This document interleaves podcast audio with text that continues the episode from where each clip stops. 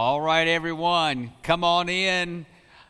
Those of us who are joining by streaming tonight, welcome. We are glad once again to be in God's house on a Wednesday night. Uh, it's good to see everyone here, and uh, we want to welcome a returning, very, very special guest. Erin Hope Coleman is back with us with her mom and dad. So, those of you who are streaming with us, we are so glad to see Erin Hope back with us. She's been away from us along with her parents and her sisters from time to time for quite a while. So, it is good to see them back in their place tonight. Uh, and I'm grateful you are in your place. And those of you who are streaming with us tonight, thank you as we continue on through this Bible study, as we look at the high points of the Bible and the thread that joins it all together the thread of God's love, His grace, His mercy. And tonight, if you are joining us for the first time or you have missed a few, this is the center point of the Bible that we have reached tonight. I'm glad everyone is with us. Uh, this is primary to our salvation, to the grace of God offered to us as we uh, embark in this lesson tonight. So let's get started with a word of prayer. Our Lord and our God, thank you for every person who is with us tonight here in the sanctuary. The Colemans are back with us. We are so thankful, Lord. Uh, Erin Hope has been through quite an ordeal, and yet what a brave and great young lady she is, Lord. Thank you for the healing that you have given her and continue to give her day by day, Lord. And we thank you for every person who's with us by streaming tonight and those who are listening in the parking lot by FM signal, Lord. All of us are together under the grace and blessing of a Savior who loves us, Father. And tonight we reach the center point of the Bible. All of the Bible revolves around what we're going to talk about tonight and next week, Lord. And so we're thankful to be opening your word together tonight. And we pray your blessing upon it, Father. We pray that you will pull up beside us and that you will be our teacher, Lord. Thank you that you use me as your instrument, but you are the teacher. And we surrender, and I surrender to you, Father. Bless us, we pray, as we open your precious word and hear some of the most precious message of God's love for us as we share it together tonight. In Jesus' precious name, amen. All right, as we begin tonight, we are on lesson number 23 out of 32, so we're kind of getting on the home stretch here.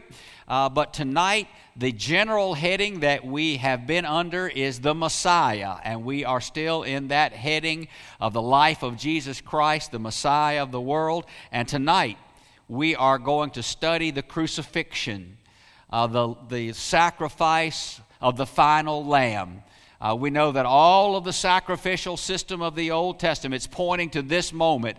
All of the lambs and bulls and sheep and goats uh, sacrificed uh, throughout the centuries of Israel from their wandering in the wilderness with the tabernacle on through the days of temple worship. All of the sacrificial system culminates in this moment.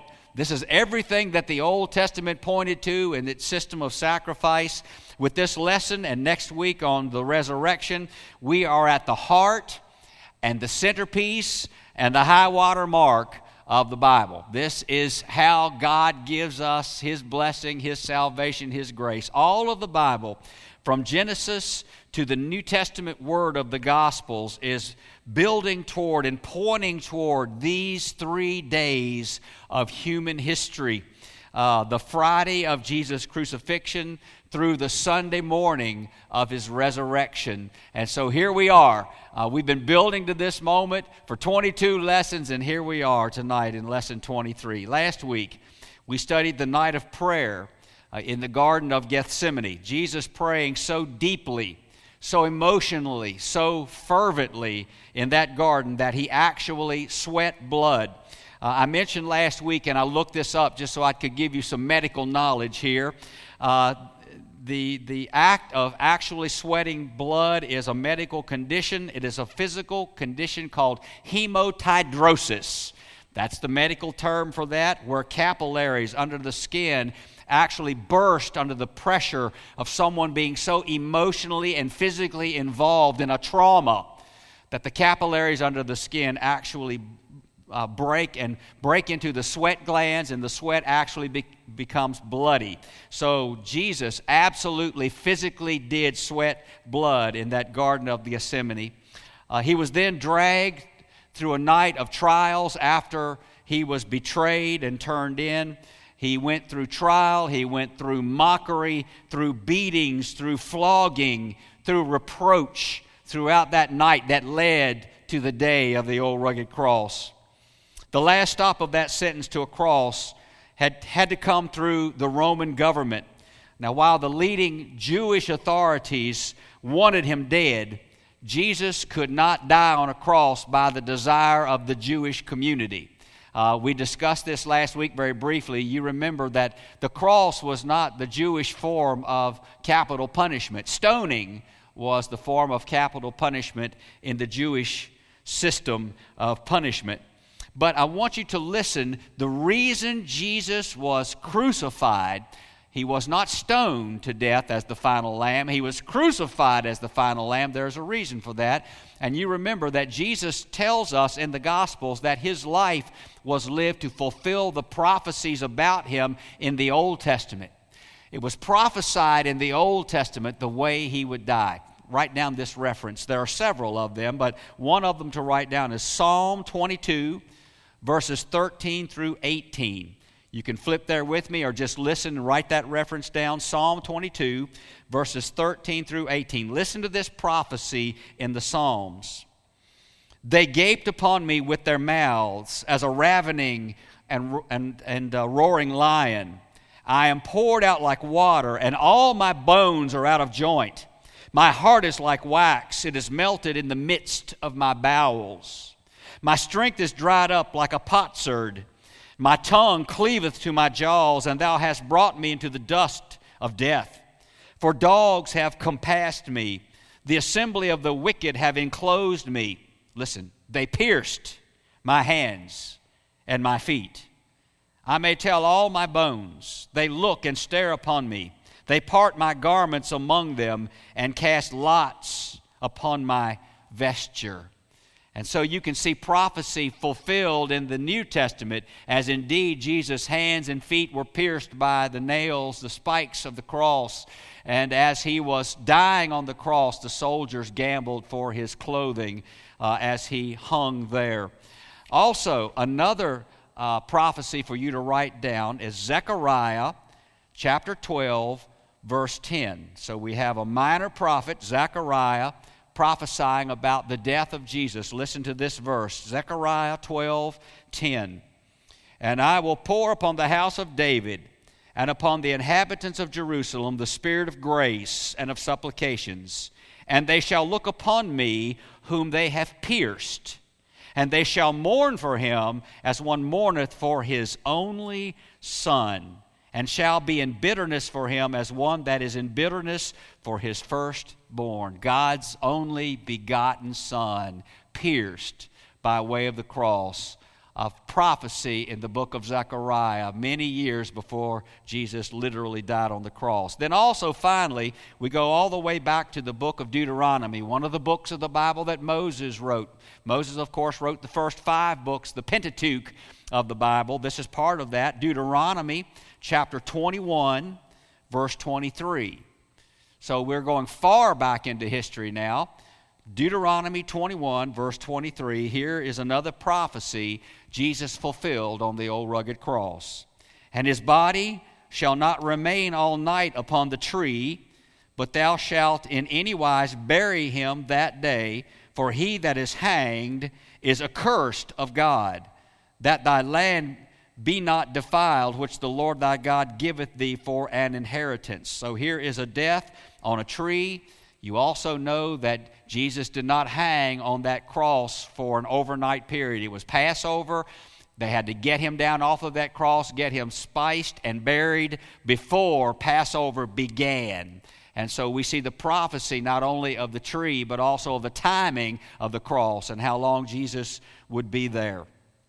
So, in order to fulfill prophecy, which is of huge significance as we get to the New Testament, looking back to the Old Testament.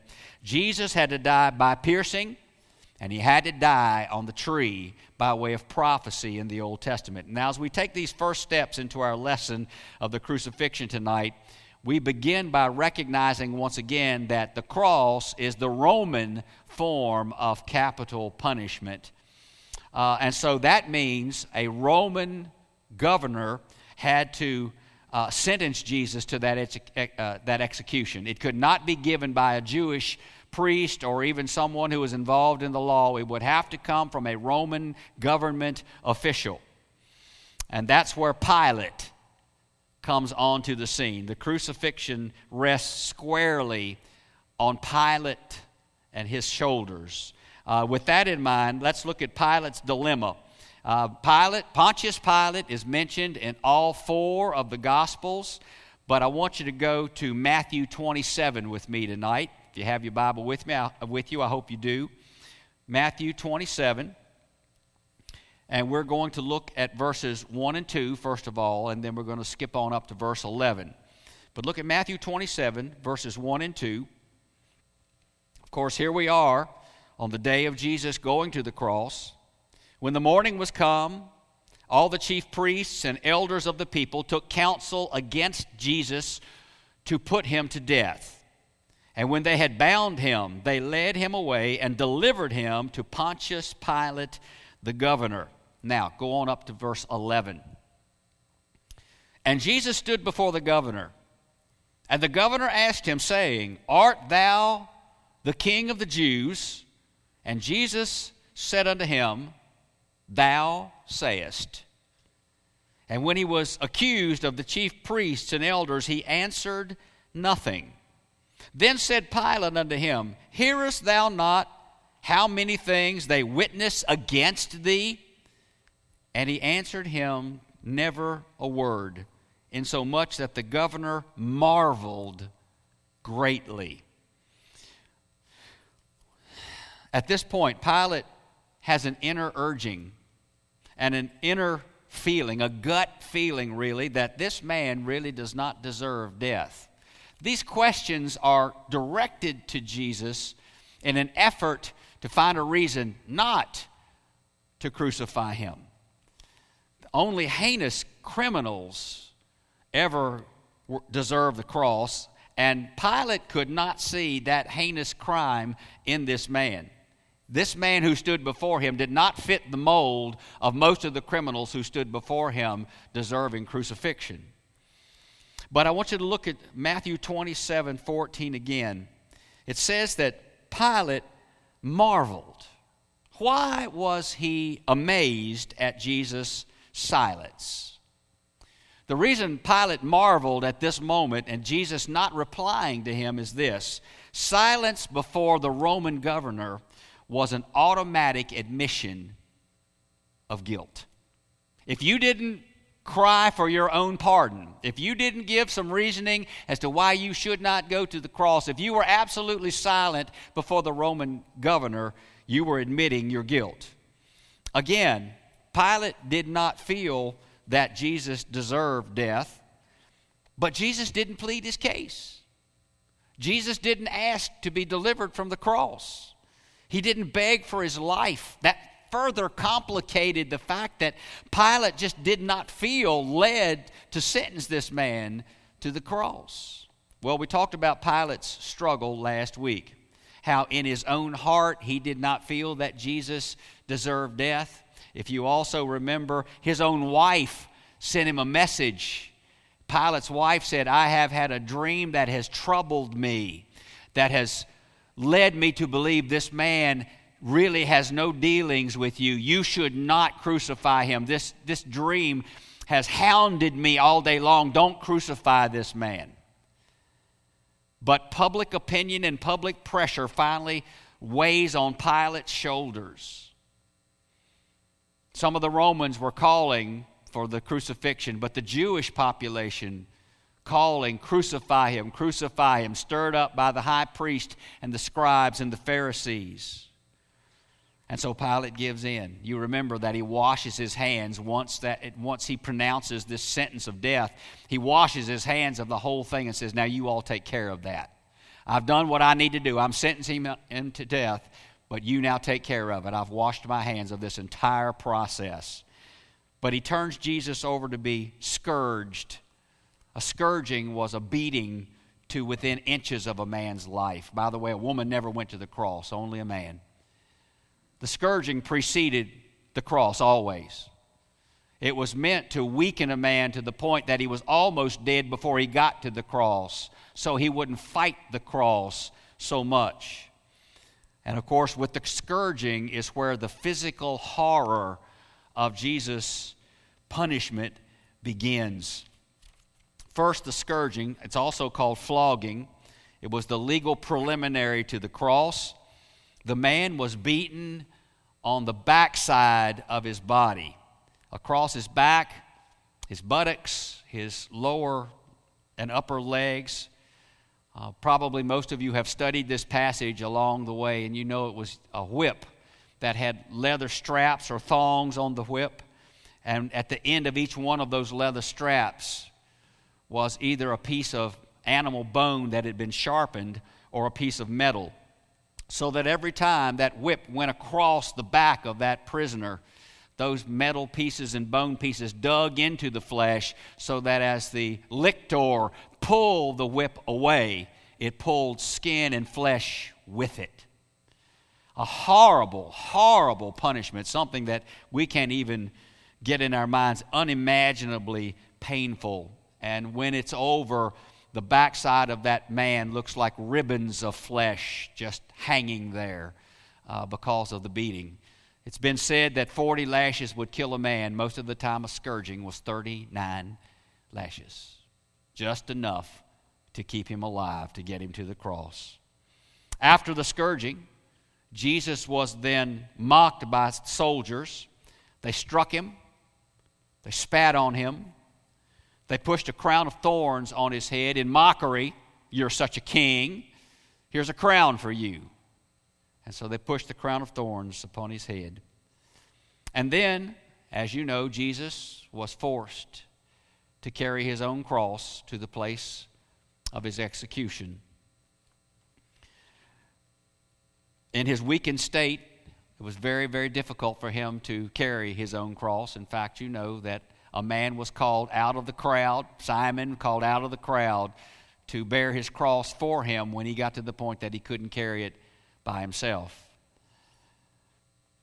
Probably the cross that he bore, although many of the pictures show us with the entire cross laid on his shoulder and him taking it and dragging it along, actually, according to history, most of the time the prisoner did not carry the entire cross. The, the upper vertical section, which is called the stipes, was already mounted in the ground.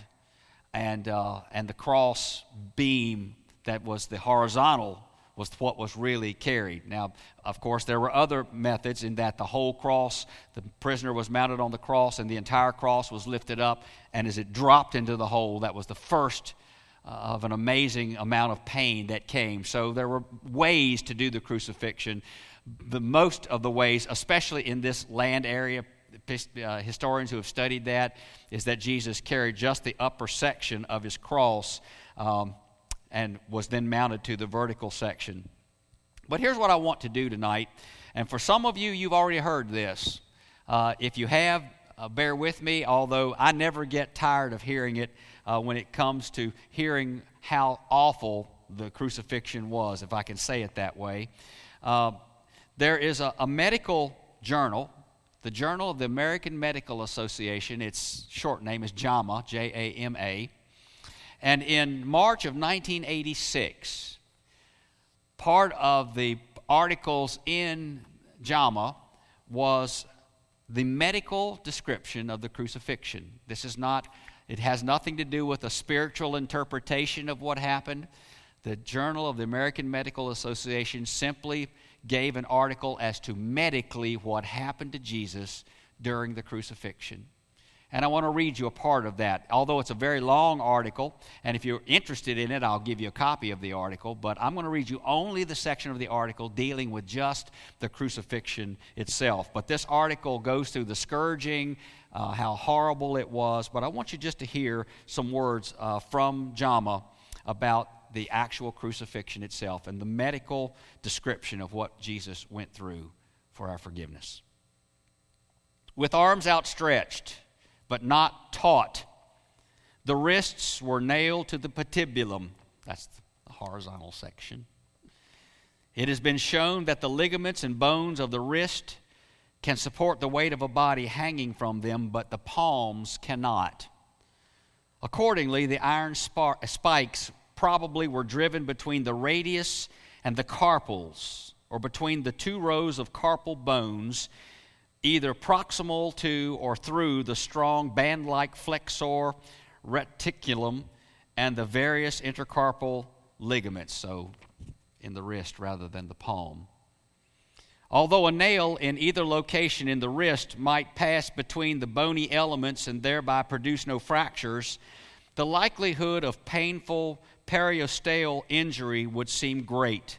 Therefore, the, na- the driven nail would crush or sever the rather large sensory motor median nerve. The stimulated nerve would produce excruciating bolts of fiery pain in both arms. Although the severed median nerve would result in paralysis of a portion of the hand, ischemic contractures and impalement of various ligaments by the iron spike might produce a, a claw like grasp. Most commonly, the feet were fixed to the front of the stipes by means of an iron spike driven through the first or second intermetatarsal space just distal uh, to the joint it is likely that the deep peroneal nerve and branches of the medial and lateral plantar nerves would have been injured by the nails. Although scourging may have resulted in considerable blood loss, crucifixion per se was a relatively bloodless procedure, since no major arteries, other than perhaps the deep plantar arch, passed through the favorite anatomic sites of the crucifixion. The major pathophysiologic effect of crucifixion, beyond the excruciating pain, was a marked interference with normal respiration, particularly exhalation. The weight of the body pulling down on the outstretched arms and shoulders would tend to fix the intercostal muscles in the inhalation state and thereby hinder passive exhalation. Accordingly, Exhalation was primarily diaphragmatic and breathing was shallow. It is likely that this form of respiration would not suffice and that hypercarbia would soon result. The onset of muscle cramps or contractions due to fatigue and hypercarbia would hinder respiration even further. Adequate exhalation required lifting the body by pushing up on the feet and by flexing the elbows and adducting the shoulders. However, this maneuver would place the entire weight of the body on the tarsals and would produce searing pain. Furthermore, flexion of the elbows would cause rotation of the wrists about the iron, nails and cause fiery pain along the damaged median nerves. Lifting of the body would also painfully scrape the scourged back against the rough wooden stipes. Muscle cramps of the outstretched and uplifted arms would add to the discomfort. As a result, each respiratory effort would become agonizing and tiring and lead eventually to asphyxia. The actual cause of death by crucifixion was multifactorial and varied somewhat by each case. But the two most prominent causes probably were a hypovolemic shock and exhaustion asphyxia. Other possible con- contributing factors include dehydration, stress induced arrhythmias of the heart, and congestive heart failure. Crurifracture, or breaking the legs below the knees, if performed, led to an asphyxic death within minutes. Death by crucifixion was, in every sense of the word, excruciating which comes from the Latin word excruciatus, or out of the cross. Now, I know that was some pretty fancy language. I'm lucky to have gotten through most of those words. But basically, Jesus, nailed to the cross, had to push himself up with his legs in order to breathe. In the relaxed position, you cannot breathe at all. And the pain is just amazing. You know, we can't even get our minds around the pain that Jesus went through in the physical aspect of dying on the cross. In the Garden of Eden, God poured out his love by creating human beings. And I believe fully at that moment that God Himself knew with our creation that He would have to die to save us. God created us knew, knowing that He would have to sacrifice Himself that we might be able to be with Him forgiven. It tells us in Ephesians chapter 1, verse 4 He hath chosen us in Him before the foundation of the world. Even before He created the universe, the plan of the cross was already set. That's amazing to me.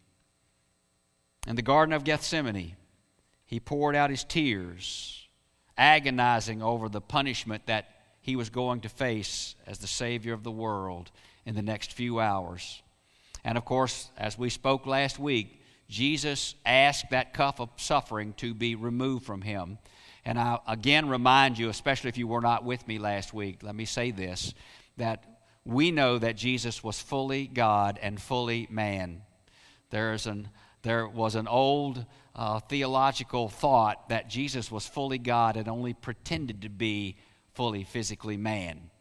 However, when we hear Jesus asking God the Father, is there any other way to save human beings than through the cross? I ask this cup of suffering to be taken away from me. To me, that is proof that Jesus was fully man because he was going to face the agony of the cross and he knew the pain that was coming. And yet, we know that Jesus fully submitted and surrendered to the will of his Father.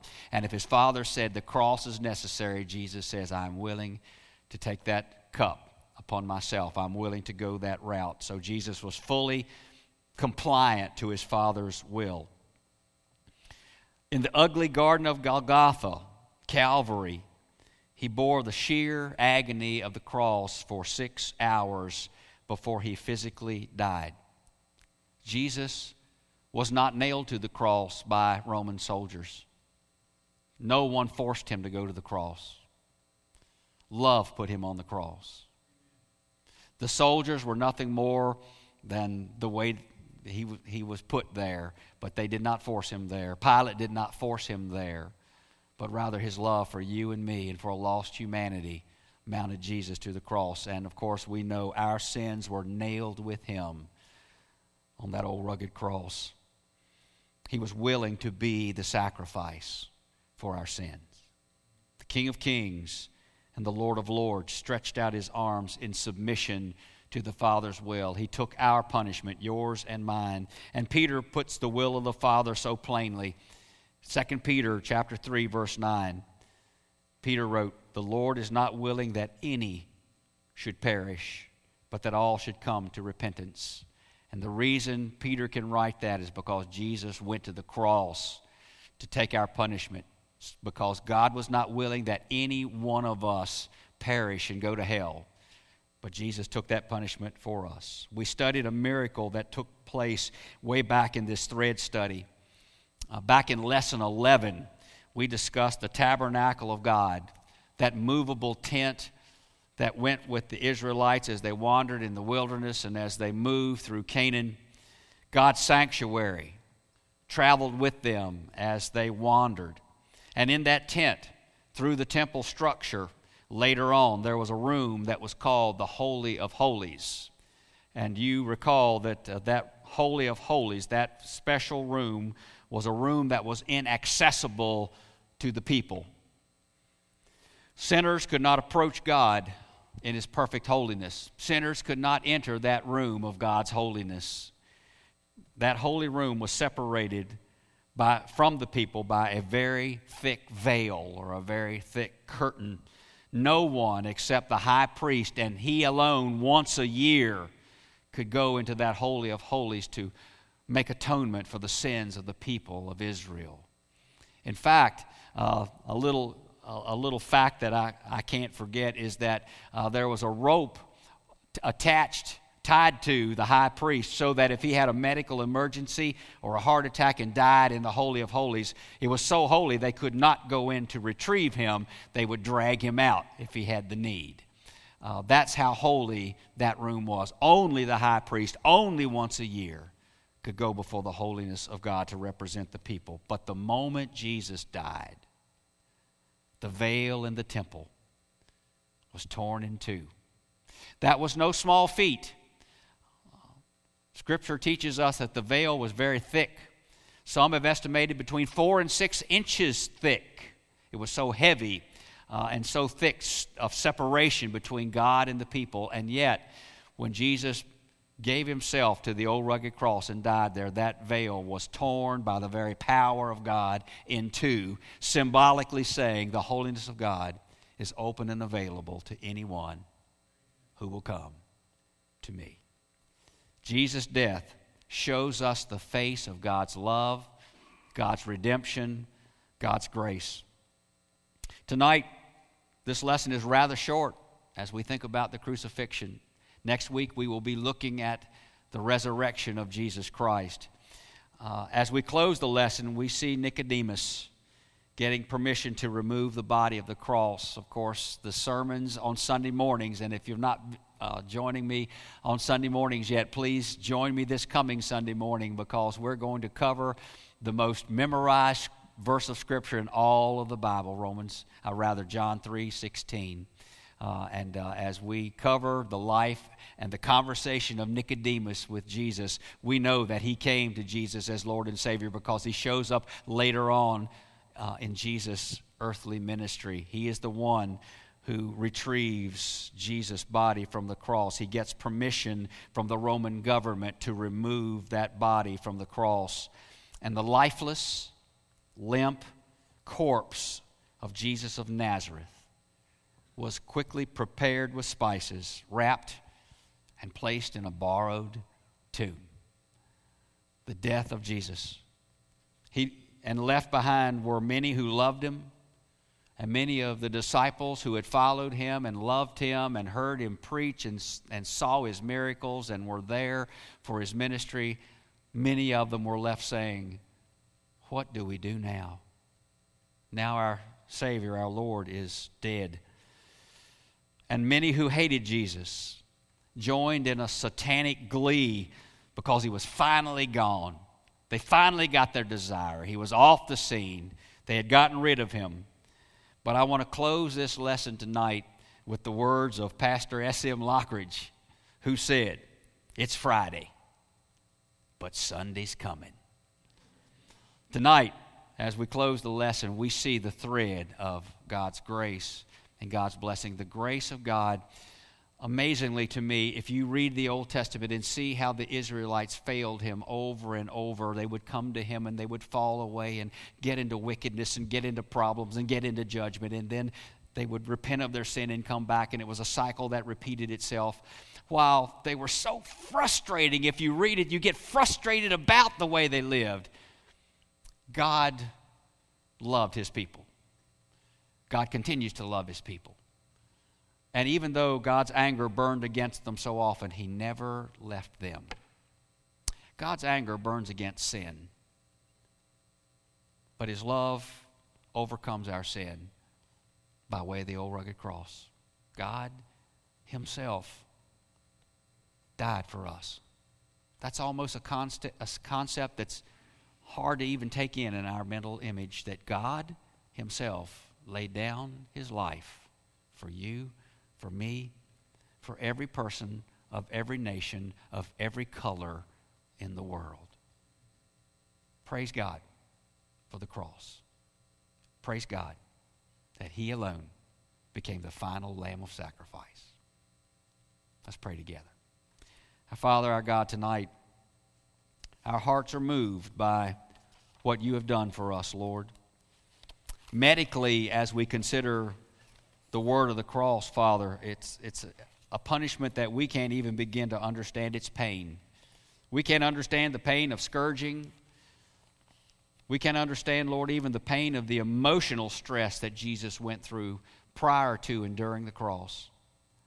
And yet, even under the stress of the cross and the agonizing punishment, Jesus took the time to say, Take care of my mother.